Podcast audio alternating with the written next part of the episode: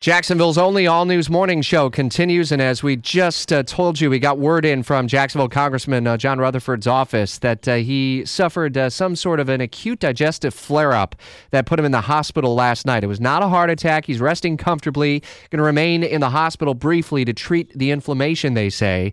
And his care providers expect he'll be back to full strength in a little time. So, good update coming from a longtime Jacksonville sheriff and uh, new member of Congress, John Rutherford's office, that he should be released in due time. Uh, it's all fake news. It's phony stuff. It didn't happen. One of many key moments from uh, yesterday's uh, Trump news conference, uh, senior intelligence official told our Washington insider Jamie Dupree the government has not asked CNN to retract its story that Trump was told last Friday about Russian efforts to compile intelligence material about him. That's one of many storylines that we're following as we dig deep into the Trump transition. We do it twice every morning on Jacksonville's Morning News at 7:10 and at 8:40. Confirmation hearings continue on Capitol Hill today as well for uh, the Secretary of State nominee Rex Tillerson for the CIA director nominee, I think Defense Secretary, HUD Secretary. I was reading an interesting article in the Washington Post today uh, about yesterday how, how big of a flurry of activity it was in the halls of Congress. Dory Scheimer continues our team coverage from Washington. Trump also making news yesterday in his news conference as he kind of dropped, uh, or uh, if you will,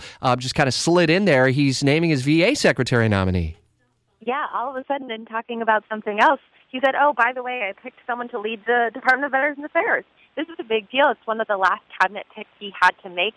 He picked David Shulkin to lead the agency. Shulkin is currently an undersecretary in the department, uh, leading the healthcare system. So this is really interesting because Donald Trump talked so much on the campaign trail about needing better care for veterans, and yet he chose the person who's currently leading a system that really has been plagued in scandal for the past few years. Yeah, so, Shulkin uh, has some leadership in VA, but he also has more on the health side too, right? And, and not so much on the yeah. bureaucratic part of things. Exactly. So he he's a doctor by trade. Uh, has been in the healthcare field for a long for his really his whole career, uh, but he's not a veteran. So some veterans groups uh, including a Massachusetts congressman, also a Marine veteran, are, are voicing their concerns that this will be the first time a non veteran leads the agency.